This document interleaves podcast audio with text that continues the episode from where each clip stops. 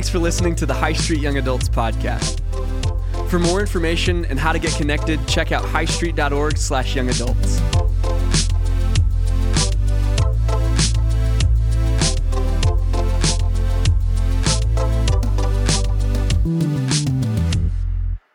What's up, guys? Man, we're outside. Uh, you gotta love it when your breaker goes out, uh, and we lost all power in the auditorium. So here we are. Uh, we're lucky though. How awesome tonight is outside. I'm excited to be here. I almost wanted to use the grill over here as like my pulpit. You know what I'm saying? Just open it up.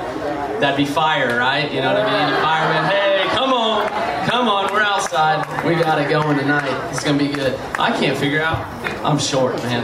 That's tough. Glad you guys are here with us as we continue. There's no graphic up, so y'all will be like, what, what are we even talking about tonight? We are in our How to Date series. We're going to continue it, and we going to finish it tonight. It's going to be a good night. So Jared killed it last week. Uh, if y'all aren't following us uh, online, like Instagram, uh, YouTube, subscribe to us. I don't know if y'all have YouTube accounts. Um, I definitely do. Got to stay up to date with all the latest trends. So uh, you can follow us online, and you can catch every message that we have on the podcast anywhere you have podcasts. So Jared spoke last week how to date. Um, he killed it, y'all, and uh, he's married, so he knows what he's talking about, right? And uh, really, what he told us was that relationships really are um, it doesn't matter if it's romantic relationship it doesn't matter if it's a, um, a relationship with a friend or a family member. That the key is is a relationship with jesus that that changes everything for our relationships. And honestly as we sat down to talk about what are we going to cover in this series we could give you a list of do this while you're dating do this whatever. But really what we need to talk about is we need to open up God's Word and we need to say, what, what does like God have to say about all of this stuff? Like, how are we supposed to interact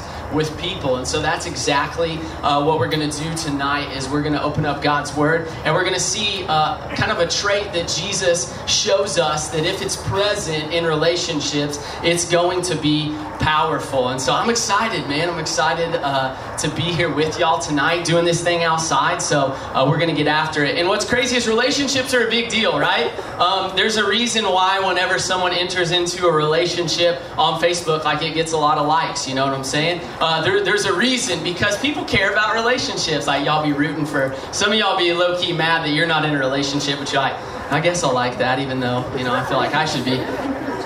You're laughing because somebody out there has been like, you kind of salty liked it, right? You know what I mean? But you liked it. So we care about relationships, and that's understandable. Like it's important to us. And uh, this is stuff that people study, you know? Um, we're, we're not like the only people that have questions about relationships and how to make them work. How do we make relationships work? That people look at this all the time, and so uh, there was actually a group of researchers from UCLA, and what they did is they looked at 40 years of relational research on uh, basically couples therapy. Right? Sounds like fun. Couples. I mean, that sounds like a boring research paper to me. I'm just going to tell y'all. But they looked at 40 years of research on what types of therapy, what strategies and approaches in therapy work to help couples have reconciliation. Because couples therapy does work. Like that's something that people do because it works. And they looked at what are the approaches that people take, uh, what are the approaches that therapists take that help relationships.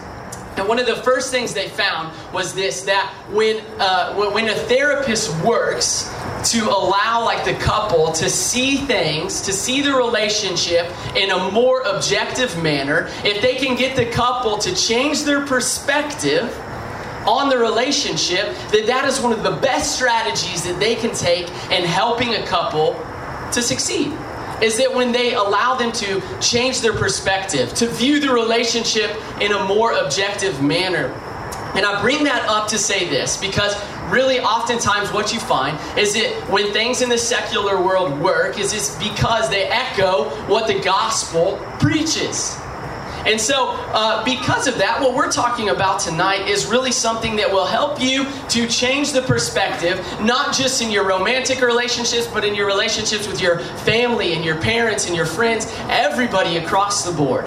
And so we're going to open up God's Word. We're going to be in Matthew chapter 20, and we're going to be in verse 20. I'll give y'all a second if you want to follow along with me. We ain't got no screens out here tonight. So uh, we're in Matthew chapter 20. Uh, we're going to be in verse 20. And this is what, uh, let, let me give you a little bit of context here before we dive into this passage. What's going on is in Matthew chapter 20, like Jesus is nearing the end of his public ministry that he is, uh, things are starting to wind down.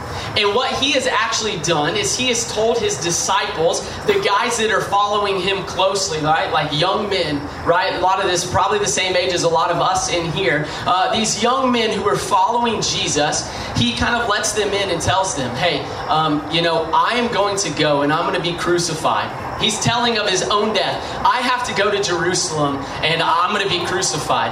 And the disciples kind of miss it. You know, they kind of miss it, but this is the scene that's going on that Jesus has done some incredible things. At this point, Jesus has performed many different miracles, right? He's already fed the 5,000. He's a big deal. People are following him. The religious leaders at that time, who he was really threatening their power, uh, they're starting to turn against him. And Jesus is saying, hey, listen, I'm going to go to Jerusalem and I'm going to be crucified. And this is kind of the setting that's going on here when we pick up on a weird request from a mom in verse 20. Y'all got a crazy mom? Anybody got a crazy mom? Anybody? Y'all, boy, if, if you messed with me when you were a kid, my mom, she'd lose it, right? I remember one time my brother lost a magnet in uh, Shoe Carnival, and they wouldn't give him another magnet. Boy, just not good day for that. All right, I'm just telling y'all. Some of y'all know my mom, and you're laughing, but she she's gets a little bit crazy, okay? But I don't think my mom is as crazy uh, as maybe James and John's mom here in this story. So she's got a weird request for Jesus, okay? And this is what it says in verse 20. It says, then the mother of the sons of Zebedee, who were James and John, came up to him, came up to Jesus with her sons, right? So can you imagine? It's like these are these are like adult, like coming into adulthood males, and they're with their mom coming up to Jesus. And uh, and he said to her, What do you want? She said to him, Say these two sons of mine are to sit, one at your right hand and one at your left in the kingdom. And Jesus answered, You do not know what you are asking. And he says to James and John, Are you able to drink the cup that I am to drink? And they said to him, We are able. And he said to them, You will drink my cup, but to sit at my right hand and at my left is not mine to grant, but it is for those whom it has been prepared by my Father. And when the ten heard it, when the other disciples heard it, they were indignant at the two brothers. So let's just backtrack for a second. Jesus, like, imagine that you had a friend and they're saying, Hey, I got to go to this place right now because I'm going to go and I'm going to be crucified. Like, you would think that you would put the focus on them. But what we see revealed here, I honestly think that James and John's mom probably had good intentions. I think that James and John probably had good intentions and going to Jesus and say, We want to be at the right and the left hand of your kingdom. Like, we want to sit there. But look at where their focus was. That in this time of where Jesus has said, Hey, my earthly ministry is coming to an end, that I'm going to go and be crucified, they're asking about their own place. They are concerned with their own placement. And we look at that and be like, There, that's stupid. Like, I would be way more concerned with Jesus, but man, I'm not selfish. I get focused on myself and my own needs. And I start thinking about how can I elevate myself? And pride kicks in. And I think this is a moment of just showing uh, really just the flawed thinking that sometimes we have as human beings. How often we want to shift the focus to being on ourselves. And Jesus tells him, Hey, are you going to be able to drink the cup that I'm going to drink? Are you going to be able to take the suffering that I am about to endure, James and John? And they say, Yes. And Jesus says, Yeah, you will. That we know that James was persecuted and killed for his faith after Jesus is gone, and that John was exiled, right, to an island for the rest of his life. So one was martyred and one lived as a martyr. And they drank that cup. But we see here, even too, that the other disciples, they're upset because you know they, this is this is a conversation that really the disciples have already been having with Jesus earlier uh, in the book of Matthew. Jesus tells them, "Hey, unless you're like a child, you're not going to enter the kingdom of heaven." And yet here we are again having the disciples. James and John were on in Jesus's inner circle.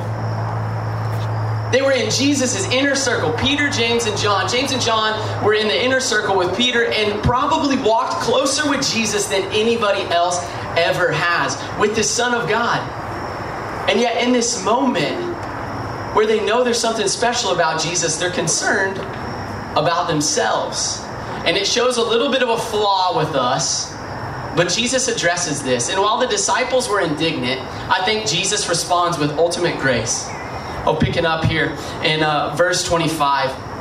It says, Jesus called them to him. He calls his disciples in. Huddle up, guys. Come on, huddle up. And he says to them, uh, You know that the rulers of the Gentiles lord it over them, and their great ones exercise authority over them. It shall not be so among you, but whoever would be great among you must be your servant. And whoever would be first among you must be, must be your slave even as the Son of Man came not to be served, but to serve, and to give his life as a ransom for many. That's pretty crazy that in the midst of this prideful act, Jesus comes back to them and says, Hold, hold, hold up, hold up. I didn't come to be served, but to serve many. I didn't come to be served, but to serve many. I didn't come to lord it over you and to rule over you, but I came to serve you. And he flips the whole uh, idea of leadership around. He flips the whole idea of authority and power upside down. And he says, actually, if you want to be great, you're going to be a servant. And not a false kind of servant, not doing it to elevate yourself, but doing it out of a true heart of compassion. This is what Jesus says right here that this principle that we should live by is one that we should apply to our relationships. Why? Because when we are focused on serving other people, it changes the way we view our relationships. It changes the way that we view our relationships. When we see things in a more objective manner, when we're focused on another person, it then takes the focus off of ourselves and we're better able to communicate with that person, we're better able to get along with them. Jesus says this because he knows, like, if Jesus is the Son of God, God created us, right? If we're created, then he knows what he's talking about. And so, this is the main point tonight, okay? If you missed it, if you missed it, the main point is this is that if you want great relationships, service is the key. If you want to have great relationships, service is the key. Now, let's specifically apply that to the marriage context. And I'm going to do that by telling y'all a little bit about my story. Uh, my wife Emma is here in the back. Uh, my daughter is with her, Nova. Um, it's been awesome. We've been married for four years, and it, has been phenomenal. And the, it's great to, to be parents now and to like get my watch my wife be a mom. But let me just tell y'all, I don't want you to go through the relational pain that we went through when we first got married. And I hate to stand up here and say this, but it's the honest truth is that the reason why our marriage was not good in the first year to year and a half is because of me. I was trying to lead in every other direction, in every other area, but I was not leading my wife well. And because of that, I made many mistakes. Some of the worst sin in my life was because of that.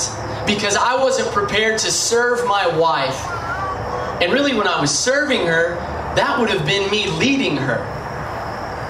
And so here's the thing when, when you get into a relationship, let me explain why this got difficult. I love my wife. Like, when you, you know, when you first meet somebody, like, it, it's awesome, okay? Um, you know, you just like, I don't stay up late anymore. Like, I go to bed at 9.30, but we would hang out till like midnight, you know what I'm saying? And some of you, that's like a normal night. For me, that's three hours past my bedtime. But when you're in love, you know what I'm saying? And oh, it's good at the beginning, and you're just like, uh, it's a good feeling, right? To be in love. Everyone wants that. But that fades away quick, right? The honeymoon stage ends fast. That's what everybody says, and it's not wrong. It's not wrong. And honestly, Em and I made mistakes in um, just the way we approached our engagement and the way that we approach uh, approach just dating and being together. that it was easy during that time, and because we focused on some of the wrong things, we were unable to focus on how we should pursue God together. And let me put it to you this way um, When I got married, though, I, I, did see my wife one day. She had this contraption, um, and I broke a door off of it this morning. I was going to bring it, but uh, I broke it when I was on the way. So I don't have it with me. Um, I might have to buy a new one for my wife, but uh, it's like a makeup. It's like a makeup mirror I don't know what the proper term is here, but it like folds open and these lights come on. You know what I'm saying? And then it's got like a mirror here and a mirror here and a mirror here and lights. And it's super close up. And i remember seeing my wife like she was doing makeup like and, and she looks way better without makeup on let me tell you. So you back there emma? Did you hear that? Okay come on. You heard it. She was like, "Don't say that," but I told her I had to. So I see this thing, and um, you, it's like close up.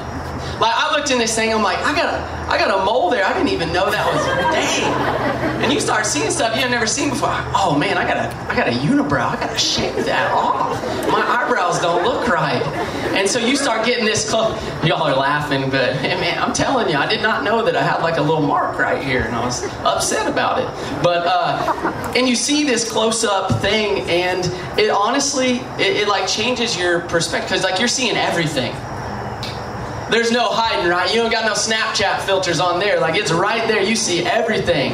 And this is what happens when we get in relationships. That the closer that you get to somebody, the, the more you see of them. You see like that close up view. You see this makeup, whatever it's called, view of them. And so, what I was focused on was my perspective was off, and I was only seeing Emma in this close up view. And I was only seeing the things that she was doing wrong. I was not focused on serving her. I was focused on like us accomplishing stuff together, but I was not focused on serving her. Instead, I was focused on trying to make her better. I wasn't leading, I was just pointing out flaws. And it honestly came to a point where verbally I would just tear my wife down. And to have the person that you you love like look at you and be in tears because you just like said really mean things about him, that's tough. And to be honest with y'all, this wasn't a one time thing, that this was a, becoming a cyclical thing that I was struggling in where I just, it wasn't going well for me because I was so focused on like the close up view of her. I was focused on everything that she was doing wrong, but I wasn't focused on serving her. I wasn't focused, I didn't have an attitude like that that Jesus talks about. I wasn't focused on being a servant leader to her. And because of that, the first year to year and a half of our marriage was not what it could have been because I was failing as a husband and that was painful. And let me tell you, let me tell you this I didn't like it. I knew that things weren't okay. All right, I, I, wanted to be better. I don't think any husband out there like looks in the mirror is like, man, I want to be a terrible husband today. But that's what I. who was that, man? Props to whoever that was. That Elvis. Come on, boy. Uh, now, let me tell you, I didn't look in the mirror, and there was a lot of times where I would just be like on my knees and I remember a time before we had our daughter, too, that this, this, was more recent, but just not upset that I wasn't the man that I wanted to be, that I wasn't leading the way that I wanted to lead, and being on the ground and just hitting the ground and being tears, upset at God, like, why won't you change me? Why won't you change me? I don't want to be this person. And what I learned over time is that I was not being a servant that just focusing on the flaws and the things like that, that's not going to make anything better. But when I serve and when I lead by example, that that's when our relationship was great. You can find something wrong with anyone. You know that? Like you can look at whoever you work with, you go to school with, you can pick something out that you don't like about them. I promise, all right? I can pick stuff I don't don't like about myself. I guarantee I can pick something I don't like about you. You know, so that's a deal. That's the truth. You guys know that. We can find things that we don't like about everybody. But when we're more fo- focused on serving that person and loving them through it, that's when we have an attitude like Jesus. Jesus flips everything upside down. He says, Hey, to be great, you must be a servant. When the disciples are showing this attitude and this emotion, that they want to elevate themselves, Jesus says, no, no, no, no. You need to be focused on elevating other people. If you or when you're married will focus on elevating your spouse and will focus on building up your spouse and serving your spouse, that is when your marriage is going to be the absolute best. I promise you, hands down. That Jesus, what he's telling here is something that changes our objective and changes our focus. It really does. All right, let's uh, let's talk about sex for a second, okay? Um, transition. All right, we're going to talk about sex for a second. There's no way to transition to it. You just got to do it. So um, we're, we're talking about sex, and let me just throw this out here: that sex is better when you are focused on serving the other person. When you're focused on serving your spouse, your sex life will be better. And you know how I can say that for a fact? Because look what our culture says to do. Our culture says sex is all about you, sexuality is all about you. Whatever makes you happy, whatever makes you feel good, whatever fills you up, that's how you should approach sex. And what God says is no, that sex is designed between a man and a woman in a marriage context, and an act of worship. And when you're focused on serving your spouse, that it's going to be amazing and pleasurable and good, and we can talk about it, and it's a great thing, and you should do it a lot. But here's the thing our society has a warped view on how we should approach sex. Do you know why pornography is such a painful, ripping families apart, killing the souls of men and women alike? Did you know that 90% of men are probably looking at pornography, and as many to 30 to 40% of women are looking at pornography? And the reason that that's so dangerous because it's 100% serving yourself. What God designed to be between a man and a woman in the context of a marriage, we've taken and we're serving ourselves with it. And that's why Satan loves it and he loves us to be stuck in it and caught in it. And why it's so difficult to get out because it's such a self serving act. We've taken what God designed to be amazing and good and great and we've turned it to serving ourselves instead of serving someone else. It does, I mean, you can apply that to any stage of a relationship. You can apply that to people who are dating, to people who are, are just hooking up, whatever. That you see the flaws in it. That you're just serving yourself when God designed it to be serving one another and honoring Him and worship and pleasurable and good that that's why that's so dangerous. And I just want to tell you tonight if that's you and you're struggling, you're not alone. 30 to 40% of women, 90% of men. I've been there. Right, I remember one time in college, I'm just going to be totally honest with you guys. I was in a really tough semester. Uh, I was in a physiology class that was stressing me out, that I was trying to study for all the time. And, uh, you know, I remember one time, this was like in the original days of Instagram, there's like no, no filters, like completely whatever. And I remember coming home and parking my car, and for 30 or 40 minutes, just scrolling through and looking at all kinds of stuff that I shouldn't have been looking at. And what was I doing? I was serving myself and numbing my pain and trying to get rid of this stress and anxiety. I can see that now. That I was self medicating myself instead of allowing God to come in and heal me the way that only He could. That I wasn't fo- I just completely missed the mark.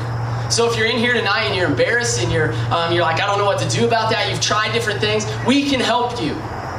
We can help you. Step one is you need to talk to myself. You need to talk to Jared or any of our leaders here, and you've got to get that out there.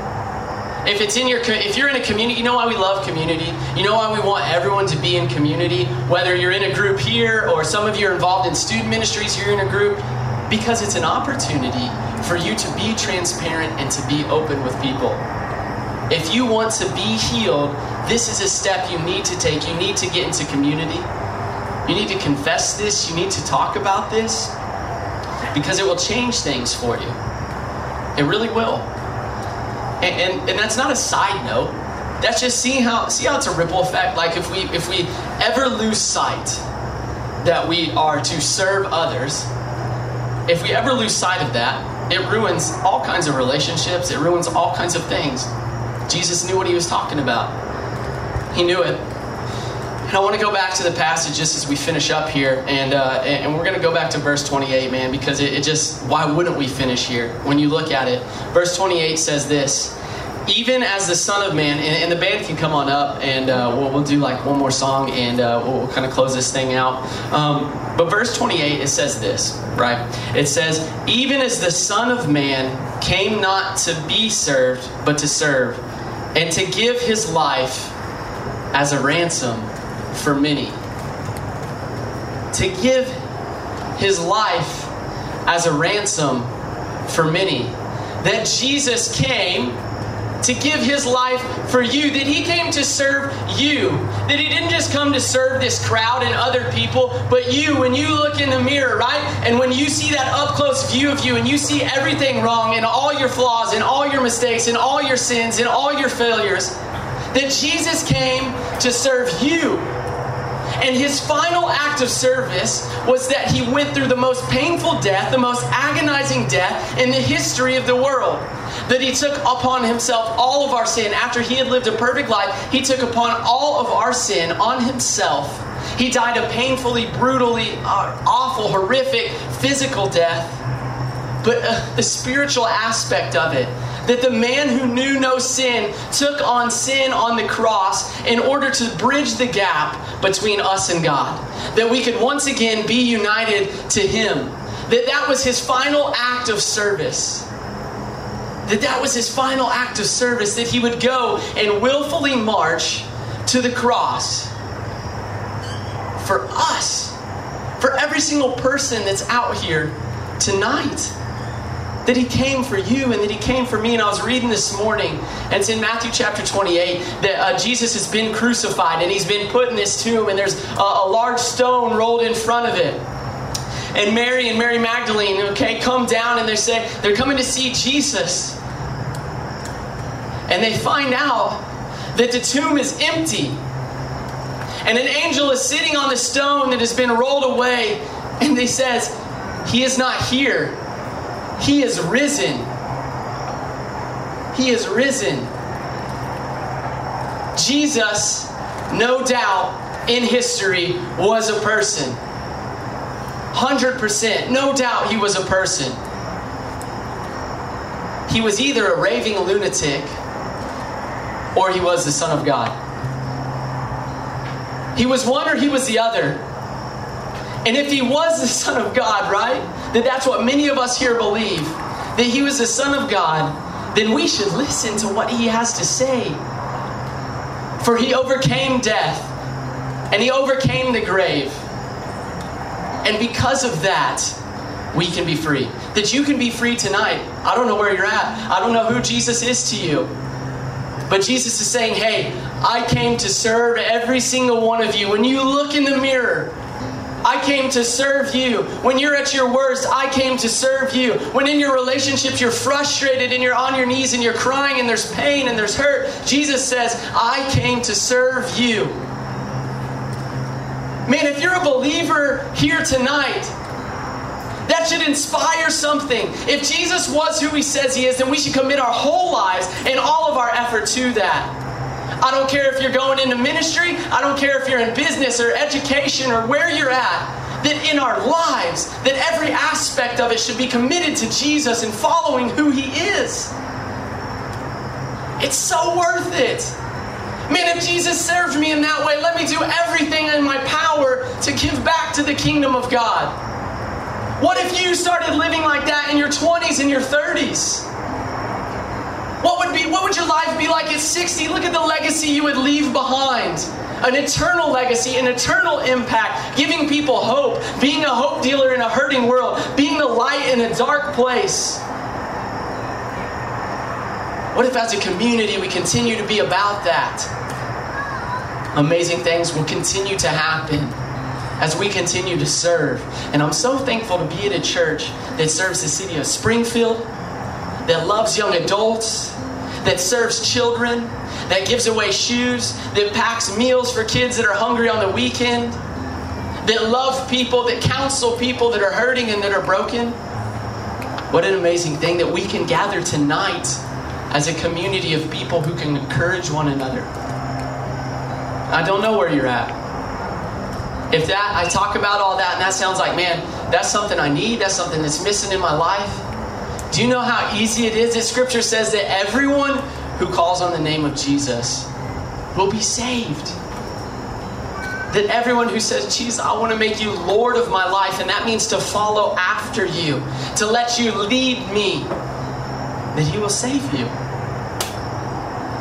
We all bow your heads with me?